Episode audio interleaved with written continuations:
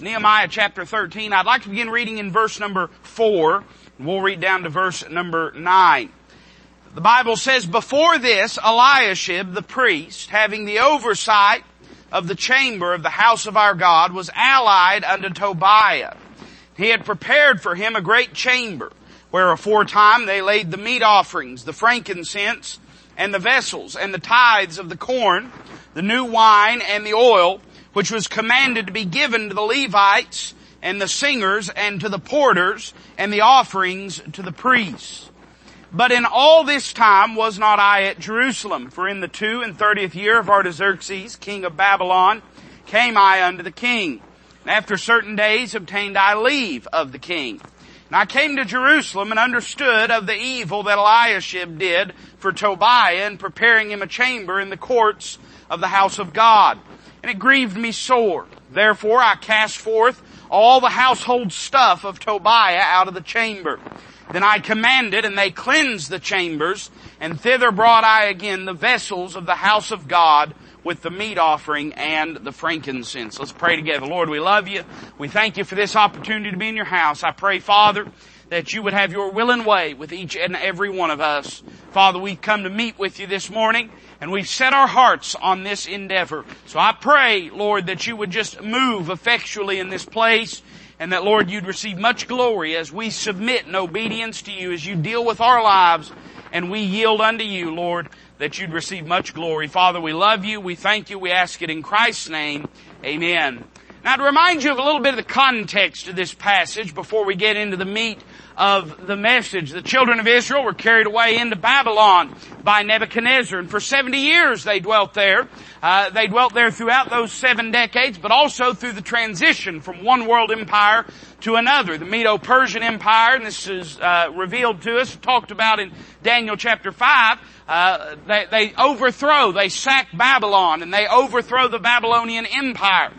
God raised up a leader by the name of Cyrus over the Medo-Persian Empire and put in Cyrus's heart to let the children of Israel go back to the land of Israel and to rebuild the temple. And God had prophesied long before Cyrus was ever a twinkling in his daddy's eye. The Word of God had already said that Cyrus the Great would be the man that God would use to lead the children of Israel or allow them, permit them to be led back to the land of Israel. So a contingent of priests uh, uh, under the leadership of a man named Ezra goes back to the land, and they undertake the work of rebuilding the temple. And this endeavor is fraught with many pitfalls and setbacks and obstacles, but by the good hand of God, they rebuild the temple. Some years later, a man by the name of Nehemiah uh, the Lord stirs his heart back in uh, Persia. He's in Shushan, in the palace, Shushan being the capital of the Persian Empire. Uh, he, the Lord stirs Nehemiah's heart that though the temple has been rebuilt, the walls still lay waste. And they can't have any protection, they can't have any security, they can't rightly have a city if they don't have walls. And so Nehemiah goes back with a contingent of men and, and he stirs up the people to finish the work of God and to rebuild the walls around the city. Well, again, this endeavor is fraught with many obstacles, setbacks, and uh, challenges. And there are certain enemies, the Bible says, uh, a man by the name of Sanballat, an Horonite, a man by the name of Tobiah that's mentioned in our passage here. Uh, they are stirred up, and a man by the name of Geshem, an Arabian, they are stirred up to stop the work of God. You mark it down, friend. Anytime you commit your life to do something for God, the devil is going to get stirred up about that. Anytime a church commits in its, in its collective heart to do something for the Lord and the people begin to labor together and work together and try to move forward towards a, a, a singular goal of glorifying the Lord and accomplishing His will, the devil is going to get stirred up and try to stop the work of God. But by the good hand of God, the enemy was thwarted and the wall is built. You might say, well preacher, that's good and everything. I'm glad I appreciate the history lesson, but what in the world does that have to do with me? Can I remind you that I think in these three realities, these three truths, we have a fit picture of the situation that you and I find ourselves in in this church age. Uh, let me say number one, uh, that the fact that the temple was rebuilt gave them all the resources they needed to serve God. Uh, worship in the Old Testament was very geographically oriented. The place there in Jerusalem, the hill where the temple sat, was a sacred and a hallowed place. In fact, Daniel, when he's in Babylon, when he prays, he prays three times a day, facing, looking towards Jerusalem in response to the promise that God had given Solomon when the temple was consecrated and dedicated. God had told Solomon, if you disobey me, if you rebel against me, I'm going to scatter you to the wind. But if you repent and if you look back towards this place, this hill, and in faith call unto me and turn your life to me, then I'll bring you back into this place. And so this temple being rebuilt was a big deal. They had no means really to worship God effectively without the temple. But now the temple has been constructed and there's no reason that they can't serve God. They have all the resources that they need to serve God. Can I remind you that the New Testament truth reveals this, that your body and my body, if we're saved by the grace of God, we are the temple of God the temple of the Holy Ghost. Now listen, you may not be very pleased with your body. I may not be very pleased with mine. Somebody say amen with that. Uh, me and Brother Ronnie were talking this morning about this body, you know, when you're young, and Paul says this vile body be made like unto his glorious body. Young people have a problem with that. They think vile. Man, my body ain't vile. But you let a few decades get on you, you'll know what Brother Paul meant. Amen as it begins to ache and creak and groan, you get to a place in life where when you go to bed, you put more you in the nightstand than you put in the bed at night. This vile body, vile body.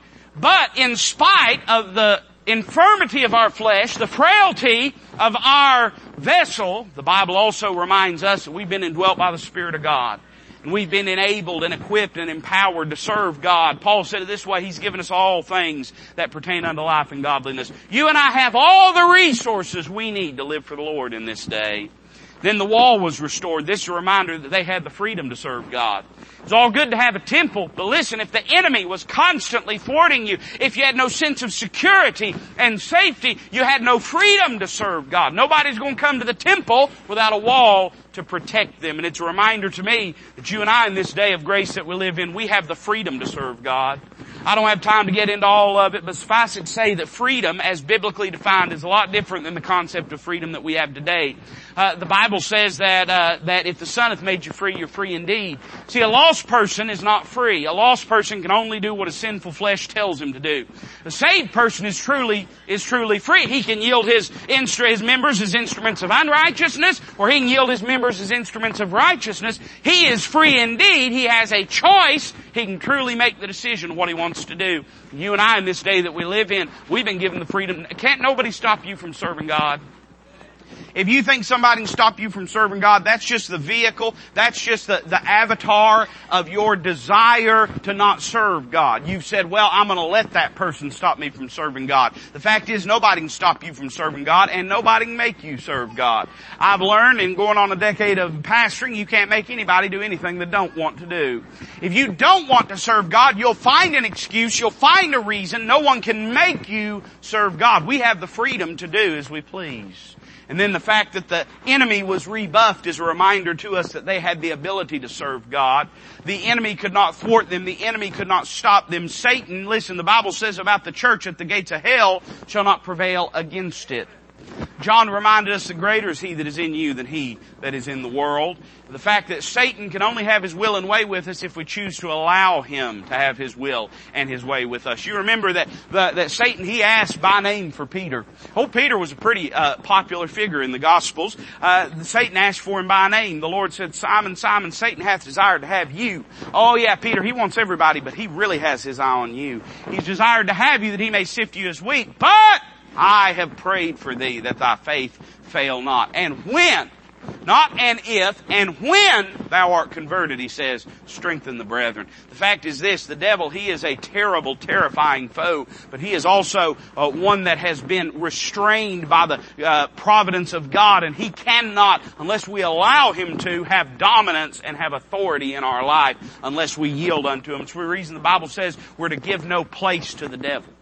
Why does it say that? Because he ain't got no place rightfully So if he's going to have a place in our life, we have to give him a place. And this is a reminder too, by the way, that the, the three enemies that the believer faces in this dispensation of grace are present here. The temple being rebuilt is a reminder that the flesh cannot stop us from serving God. The wall being rebuilt is a reminder that the world cannot stop us from serving God. And the enemy being rebuffed, that's a reminder that Satan cannot stop us from serving God. Now I know what you're expecting hey, everything's the way it ought to be, so you're going to come into the end of Nehemiah, to the 13th chapter, and everything's going to be glorious, man. They're going to be, I mean, they're going to be seeing people uh, turn to the God of Israel left and right. They're going to be worshiping in sincerity of heart and in truth. They're going to wa- be walking in righteousness. And yet that's not what we find. We come to the 13th chapter of the book of Nehemiah, and the whole city is an absolute mess. And you know, again, it's a reminder to me very often we see this in people's lives.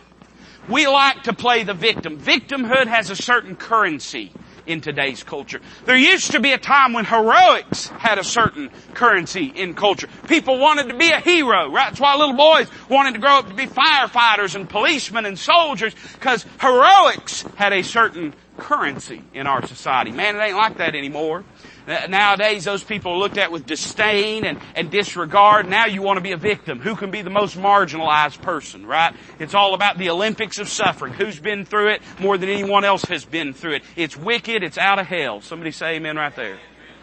Uh, listen, the fact is uh, that though we live in a day where victimhood has a certain currency to it, and because we live in such a society, you'll hear people say all the time, talk about, well, I wish I could do better, but.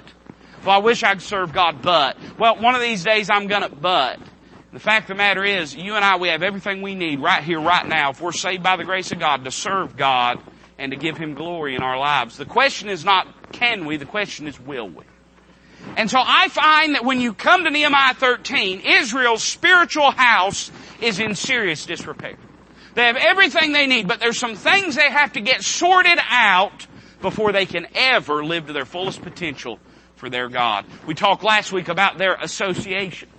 And when they come, the first three verses of this chapter talks about the mixed multitude that was among them. And again, I'd remind you that wasn't a racial thing, that was a spiritual thing. It wasn't Israel versus any other race, but it was the Moabites, it was the Ammonites because they had withstood the progress of the people of God through the wilderness and they had been spiritual adversaries that had sought to corrupt and disrupt the work of God in their life. And so they had to get their associations right before their house could be in order. Listen, I'm all for trying to reach people. Somebody say amen there. I, I am. Listen, I understand that Christ ate with publicans and sinners. I understand that we can't help a world that we will not touch, but I'd remind you of this, that listen, Christ may have, may have influenced sinners, but He never allowed sinners to influence Him. Uh, the Bible says He was separate from sinners. Not separate geographically, but separate spiritually. He didn't live like them. He, he sought to reach them. He was a friend to them. We should be friends to those that are without, those that are lost, those that don't know the Lord, but we should not adopt their lifestyle. We should not allow them to influence us. We gotta get our associations right. And then let me give you the second truth, and this will be the message this morning. I believe in this passage, we have an important, important command to get our sanctification right. Now the word sanctification is a big $10 word. You know what it means? Literally it means to cleanse and to set apart. In fact, there are two words that sort of mean this in your Bible. Sanctification and consecration. And you'll find that they both have a, a certain em- emphasis and, and a certain connotation. Sanctification means to cleanse and to set apart with a heavy emphasis on the idea of cleansing. Consecration means to cleanse and to set apart with a heavy emphasis on the idea of setting apart. And so I believe in this passage what we find when Nehemiah gets back to the land of Israel, he finds that the house of God has been corrupted. There's some things that should have been there that weren't there, and there's some things that shouldn't have been there that were there. Can I say to you that for a lot of us, we need to take inventory of our life. And we need to look at our life. We need to ask ourselves, are the right things in my life and are the wrong things out of my life? As believers, listen, I'm telling you this, until we will walk with God in holiness, we're never going to get a, a, a, apprehend a sense of fulfillment and peace and contentment. Godliness with contentment is great gain. Not contentment alone. You know why? Because there's a lot of folks that are contented to be a hot mess. Godliness with contentment. And not just godliness alone, by the way. You know why? Because there's a lot of folks that's godly, but they just ain't happy about it. Amen? They walk around with a sour look on their face like the Pharisees of old. Man, they're just miserable all the time. It's godliness with contentment is great gain. We're gonna have to get our sanctification right. Some of us are some things we need to get out of our life if we're ever going to get our spiritual house in order. And some of us, it's not that there's something there that shouldn't be. Some of us, there's some things that should be there that aren't there that we're going to have to put in our life if we're going to get them right. Nehemiah comes back to Israel and he finds this, that a man by the name of Eliashib, our preacher a couple weeks ago preached a, a great, the, it was by far the best message I've ever heard on Eliashib. Of course, it was the only message I've ever heard on Eliashib. But, but I believe even if I'd heard a hundred others, it still would have probably been the best. And so I'm not really preaching on him per se, but Eliashib is the high priest. And when Nehemiah gets back to the land of Israel, he finds that in the temple there were certain storage houses that were used to store the, the daily provisions that were needed for the maintenance of the temple. Some of these things would have been for sacrifices. Some of it would have been to provide for the Levites. The priests that lived there had to eat, just like everybody has to eat, just like you'll have to eat when you get out of here. And so they had to be fed. These provisions were stored in these storehouses. When Nehemiah gets back, you know what he finds? He finds the temple has been defiled. Because all of the things that should have been there, all of the oil and the, and the meal and the meat offering and the frankincense and the, the new wine, all this stuff, ain't none of it there. And he walks into this storage house, and who does he find but old Tobiah, the enemy of God's people, lounging up in there, got everything spread out, and he's got a couch, and he's got a bed over here, he's got a dining room table, he's got an entertainment center, he's got everything laid out in this storage house, and he's living in the house of God. Nehemiah says, this isn't right. God can never bless this house while the things that shouldn't be in here are in here and the things that should be in here are missing. I want to give you three simple thoughts about getting our sanctification right this morning and then we'll close. Uh, when I look at this act of defilement, and that's what it was, it was an act of defilement. I see three important things. One, I want you to notice with me the reason for this defilement. Listen, it's good to recognize you're in a mess. It's even better to try to figure out how you got into that mess in the first place. And I would imagine the first question that Nehemiah asks when he walks in the door, when he goes into the temple, when he looks into the storehouse, and when he sees this fellow in there lounging around, I'm sure the first thing that he asked was, how did this happen? Very often there are believers whose lives are a mess, and it would behoove them to stop and ask this question, hey, man, how did I get to this place? I used to go to church and be faithful going to church. I used to read my Bible. I used to pray. I used to live for the Lord. I used to pass out tracts, witness to people. I used to have a good testimony. How did I get in this condition? I see three things that led to this. Number one, let me say, they had an abandonment problem that led to this defilement. Look at verse number five. The Bible says this, He had prepared for him a great chamber where aforetime, notice that word, afore, you know what that means? Where before where at one time, aforetime, they laid the meat offerings, the frankincense, and the vessels, and the tithes of the corn, the new wine, and the oil, which was commanded to be given to the Levites, and the singers, and the porters, and the offerings of the priests. Now, something you'll find, and we'll get to it maybe next week or the week after, is that the children of Israel had ceased bringing their tithes into the temple. Now, in that day, of course, you could tithe with money, but it was very much a, an agrarian society where there was a lot of bartering that took place. And so God had provisions that if they had a crop of corn, they were to bring the tithe of the corn and give it to the temple. If they had a flock of animals that were, uh, uh of sheep that were born, they were to bring a tithe of that. If they had a harvest of grapes, they were to bring a tithe of that. And you might say, well preacher, what in the world did the temple use that for? This is what they used it for. These became the provisions for the priests that labored and lived in the temple. And the fact that the Bible says, it does not say that they showed up, got all this stuff, and pitched it out on the sidewalk. It says that Eliashib prepared him a chamber in the place where aforetime, where at one time they used to bring these things in. I would venture to say this, that probably Elisha would have had a harder time setting Tobiah up in this place to lounge around to live and, and, and to feast off of the profits of the temple if that storage house had been being used for storage. You know what happened? The people abandoned their responsibility and the devil stepped in and filled the empty space.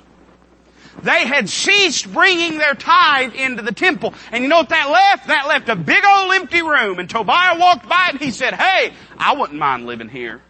And Eliashib said, alright, we'll set you up in here. You know, we often think that embracing sin is going to cause us to abandon serving God and living for the Lord, being faithful to church, uh, working for the Lord. And that can and does happen. I have seen people that was, I mean, I'm talking about going, uh, going fast and furious for the Lord and serving the Lord, and they allowed sin into their life, and that sin soured them, and, and, and it disrupted their walk with God, and it caused them to get out of church. I have seen that happen. You probably have too. But you know, I think we're missing it. I think more often in this day that we live in, what happens is when people abandon the house and work of God, it often creates a vacuum in their life that Satan then uses to put sin in, in their life and to cause them to go astray. In other words, I think sometimes we get the cart before the horse. I don't think, generally speaking, there are cases where people get sin in their life and give up on the house of God. But you know what I'm seeing? Can I just speak my heart to you as a pastor? You know what I'm seeing today? I'm seeing people abandon the house of God and then getting into sin. I'm seeing people, what they knew they should have been doing, walking away from it, and then sin finding an entrance and a place and a lodging, a dwelling place in their life. Listen, I, I promise you this, this place needs you, uh, and you need this place. Somebody say amen to that. I need church. I need the house of God. I need the preaching of the Word of God. Uh, there's nothing, there's no reason it wouldn't be me in that ditch except God has given me some influences, some people in my life, and the house of God is the chief one that keeps me walking with the Lord. More often, it is the case that our abandoning service leads to our embrace of sin. They neglected to fill the storehouses, so the devil turned them into playhouses. And the same thing is true in your life. If you don't fill your life with the right things, the devil will fill your life with the wrong things. Look down to verse number six. The Bible says this, but in all this time, this Nehemiah of course speaking, he says, but in all this time was not I at Jerusalem. For in the two and thirtieth year of Artaxerxes, king of Babylon, came I unto the king, and after certain days obtained I leave of the king, and I came to Jerusalem and understood of the evil that Eliashib did for Tobiah in preparing for him a chamber in the courts of the house of God. Let me say number two, they had an authority problem. Now, some could maybe say this, that Nehemiah bore some responsibility here. I, I don't know that I would lob that accusation against him, but I, I think suffice it to say, had Nehemiah been in Israel and not in Persia, there's probably a good likelihood this never would have happened. When he shows up and sees this mess, what does he do? Man, he runs Tobiah out. Later on we find out he runs Eliashib out. Nehemiah, he didn't mind cleaning the house if he need to. And I would venture to say that had the authority figure that God had instituted in their life been present, Tobiah would have never had the boldness to try to set up shop in the house of God. Let me say that everyone in their life needs authority. Everyone. Authority is a divine institution. God is an authoritative God. And when He created man, He created man to respond and to need that authority. We all need somebody in our life that we are accountable to. We all need somebody in our life that we say, I can't do this, I can't do that, because what would I say to them? It's indisputable that this spiritual decline occurred when the Israelites were without authority in their life. You know, that's what's so dangerous about getting out of church. What's so dangerous about getting out of church, you take all the good influence that God gives you through the local church and rip that out of your life, and then you place yourself in a position where there's no one that can rightly say to you, hey, you're walking wrong, you're living wrong, you're doing wrong. If that's not a recipe for calamity, I don't know what is. Uh, the fact is, the, the Bible says Christ loved the church and He gave Himself for it. Christ sees value in the church. And we should too. We gotta get the wrong things out, get the right things in. I see they had an authority problem, but look down at verse number four. Uh, the Bible says something interesting later in the chapter, but it says in verse 4, before this Eliashib, the priest, having the oversight of the chamber of the house of our God, was allied unto Tobiah. That, let me just tell you, that's a strange alliance. I mean, just a, a, a few months earlier, Eliashib is working to build the wall, and Tobiah is working hard as he can to destroy the wall. How did these two individuals wind up the best of friends and allies? You see, the children of Israel had an alliance problem, and that alliance problem was with Tobiah. Now we find later on in verse 28 probably what caused it. Verse number 28 says this, one of the sons of Joiada, the son of Eliashib the high priest, was son-in-law to Sanballat the Horonite. Therefore I chased him from me. Now Sanballat was the companion of Tobiah. Sanballat and Tobiah and Jeshua were the three men withstanding the work of God. And what we find, I don't, I don't have time, I can't do it as eloquently as the preacher did the other day, but what we find is that the grandson of Eliashib was married unto the daughter of Sanballat. And this created an unholy alliance that somehow gave entrance to Eliashib making alliance, making common cause with Tobiah. Can I just say this simply? That I promise you, you abandon the work in the house of God. You, you, you cast off the divine authority that God's put in your life and mine. The devil will make sure that there is some person there to enable, encourage, and ennoble your disobedience. I was talking a little bit about this in Sunday school this morning. I, am not against the internet, although I'm against a lot of what's on it. I'm not against social media, although I'm against a lot of what it does. I, I don't think they're wrong intrinsically in and of themselves, but you know one of the nefarious, dangerous things about social media today is it has made all of us both performers and audience members in each other's lives that social media group of whoever it is that's following after you, very often uh, it has stripped away all the meaning and depth from social interaction and left only the negative aspects of it.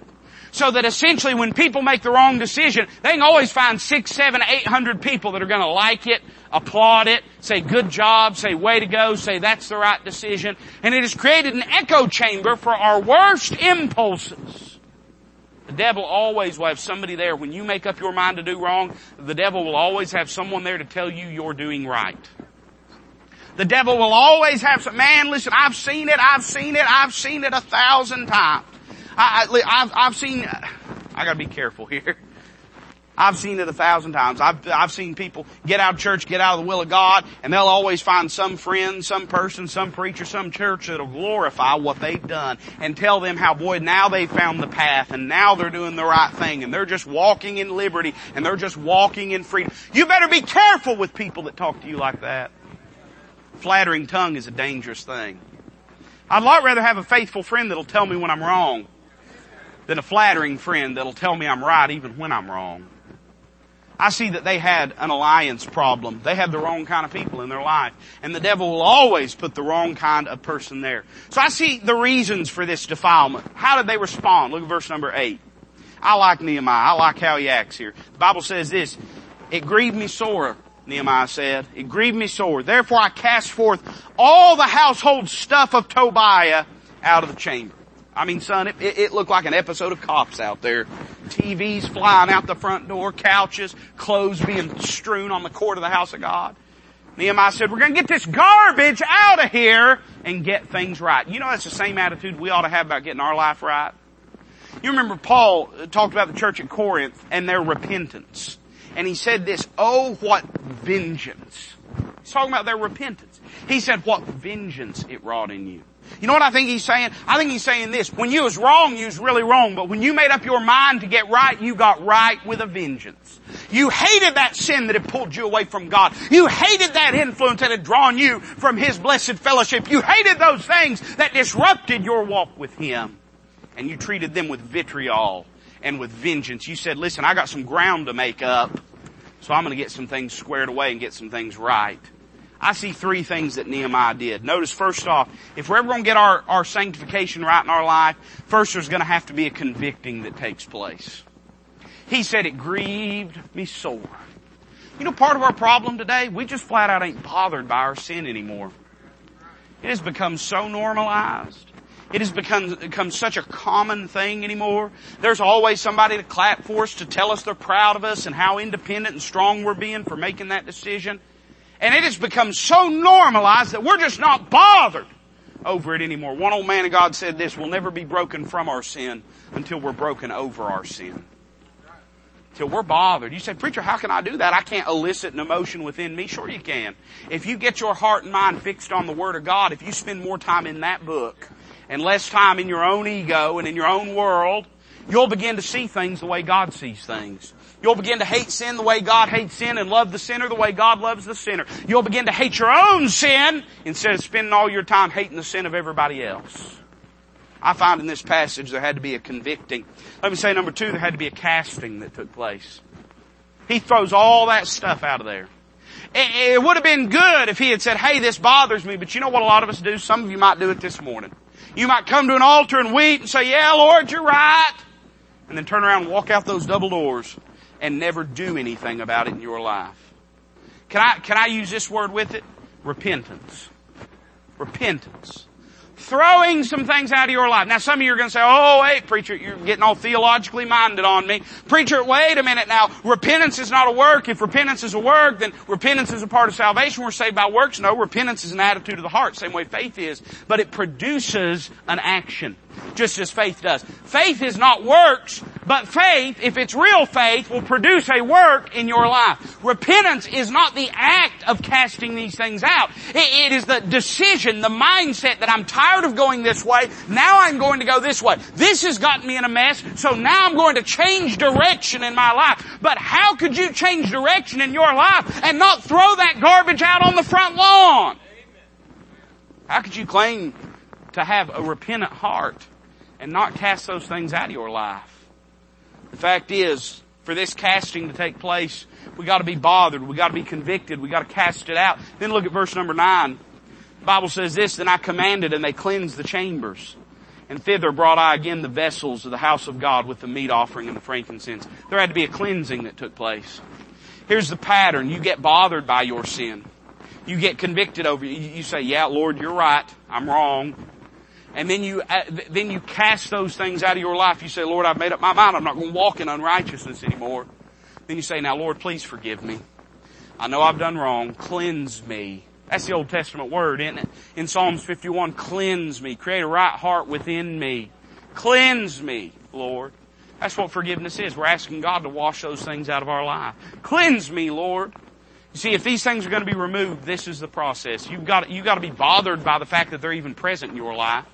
Then you've got to cast those things out of your life. And that doesn't, again, that doesn't mean pouring the liquor down the drain. It doesn't mean uh, flushing the dope down the toilet. You will do those things if you're truly repentant. But what it means is saying, I'm done with that lifestyle. And I'm going to cast that stuff out of my life. And then a cleansing. Lord, forgive me. Forgive me. I see the removal of this defilement. And then finally, and I'm done, I see the replacement of this defilement. The Bible talks in the New Testament, Christ told a parable about a man that had a, a devil and that devil was cast out of him. And the Bible says that he went out, walked around from place to place, and when he came back to his house, he found it swept and clean and empty and went and took seven devils like unto himself. And it's a picture of self-reformation without spiritual uh, response. Uh, in other words, that's the reason that uh, that New Year's resolutions don't work. And, and we all wind up fatter in February, right? You know why? Because we commit we want to do things differently, but oftentimes we don't change our behavior in response to it. I told you at the beginning of the message, we gotta, we gotta get, there's some wrong things we gotta get out, but there's some right things we gotta get back in. Nehemiah, he said, here's some things we need to get out. He threw out Tobiah. He threw out all of his stuff. And he said, alright, scrub this place clean. I don't ever want to know he was here. But then he doesn't stop there. The Bible says he brought three things in. Verse 9. He says, Thither brought I again the vessels of the house of God with the meat offering and the frankincense. What significance do you think that bears? I think those three things represent the three categories of things that we need to put in our life as God is dealing with us and as we are cleansing our life from unrighteous things, these are the things we need to put in. When he says vessels, you know what it makes me think of? It makes me think of the surrender of our will unto God. A vessel, after all, cannot rightly be used if it bears any will of its own. The only way a vessel is useful is if it has no will. A vessel means simply a container some kind. It can mean a, a, glass that you put water in. It can mean a boat that you put people in. It can mean any number of things, but what it entails is something that's empty and something that bears no volition or will of its own. It's merely there to be taken in hand or taken in control and to be used for the purposes of another person. You know, Paul talked about the life of the believer and described us as vessels. He said to Timothy in 2 Timothy 2.20, in a great house there are not only vessels of gold and of silver, but also of wood and of earth. And some to honor, he says, and some to dishonor. That means some that's broken and some that ain't broken. Some that's working, some that ain't working. Some that's dirty, some that's clean. He says, if a man therefore purge himself from these, well what are these? These obviously are not the, the gold and the silver. These obviously are not the vessels of honor. These are the vessels of dishonor. He says, if a man therefore purge himself from these, he shall be a vessel unto honor, sanctified and meet for the master's use and prepared unto every good work. Can I ask you something? Are you a vessel fit for the master's use? Is your will so yielded unto his that he can take you in hand and use you for His glory. The same way that you just reach out and grab that cup of sweet tea and take a big old drink, can God just reach out and grab you and move you where He wants to and put you where He needs to. The fact is, here's the problem. They got in this mess because they were exerting their will above God's will in the first place. Now their will has been broken. Now they recognize that they've sinned. So what are they to do in response? They're to take that will and give it to God so He can paste it back together and, and mold it and shape it anew and use it for His glory. I, I see the vessels. It makes me think of the surrender of our will. I, I see not only the vessels, the Bible says that He brought in the meat offering. Now, uh, buckle in. We got about six hours of work to do on this meat offering. All right. I hope you brought a sandwich. No, I'm going to try to condense it. In the Old Testament, there are basically five offerings that the Old Testament priests would give. Uh, there was the burnt offering, the sin offering, the trespass offering, the meat offering, and the peace offering. And these offerings were in two different categories. There were what was called sin offerings. Those were offerings that were given when a person had sinned against God and they needed to have that sin atoned for and made right. The sin offering and trespass offering were these. And then there were what we call sweet savor offerings. These were given not when a person messed up and done something wrong, but when they just wanted to come and worship God.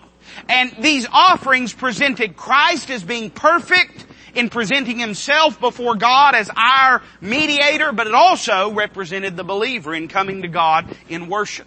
In all three of these, the burnt, the peace, and the meat offering, these are sweet savor offerings, sin is nowhere hinted at. That's not the focus. That's not the attention. The purpose is merely to present the person as coming and worshiping before the Lord. So a meat offering was a sweet savor offering. It was a worship offering. It's interesting because the meat offering is unique amongst all the other five offerings in this that it had no meat. You hear what I just said? The meat offering had no meat. You think God ain't got a sense of humor? All the other four did, but that one had no meat. But in actuality, it's because the term meat just refers to sustenance. And it was called a meat offering because it referred to meat as being man's domain and man's food. For instance, in Genesis 1:29, God told Adam, "Behold, I have given you every green herb or every herb bearing seed which is upon the face of all the earth, and every tree in the which is the fruit of a tree yielding seed. To you it shall be for meat." Prior to the flood, man didn't eat meat. Uh, meat was viewed and the taking of sentient life was something that was viewed as being exclusively in God's domain. So God said this, when you want to give me meat, you offer a life, a sacrifice, a sheep is to be offered unto me. But when you want meat, when you need to be satisfied, you can go out and you can eat the fruit of the trees and the herbs and the plants that grow out of the ground. And this is where the meat offering gets its name. Because it, it didn't bear any meat because it was presented as man's meat being offered unto God. Man's food being offered unto God. Plant life was man's meat, was man's uh, domain. And this offering, listen carefully, it represented the worshiper offering to God through service to others. In other words, it was the aspect of Christ's life through which he served his Father by serving the needs of others. And it's a reminder of work and service. You know, when we, and you see this a lot in, in, people's lives, when they've been living wrong, they spend Saturday night at the bar getting drunk, and wake up Sunday morning getting hung over, then God saves them, God changes their life. Uh, they, listen, I won't say this reverently, I really do. Uh, all, all they do is fast forward the clock about 12 hours and get drunk on something different. Amen? Oh boy, you took that wrong. Get all spiritual on me. You know what I'm saying?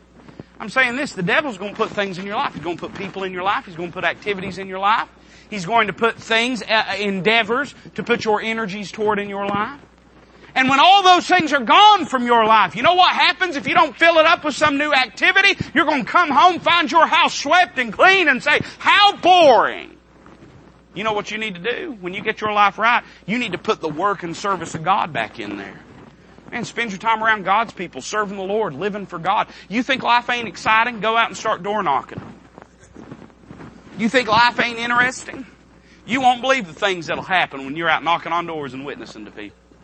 Man, you think life ain't entertaining? Start teaching a Sunday school class. Start living for the Lord. Put your work and service in your life. Serving the Lord, laboring for Him. And then finally, and I'm done, I see frankincense is mentioned. Now, frankincense is not an unfamiliar word to us or an unfamiliar item to us.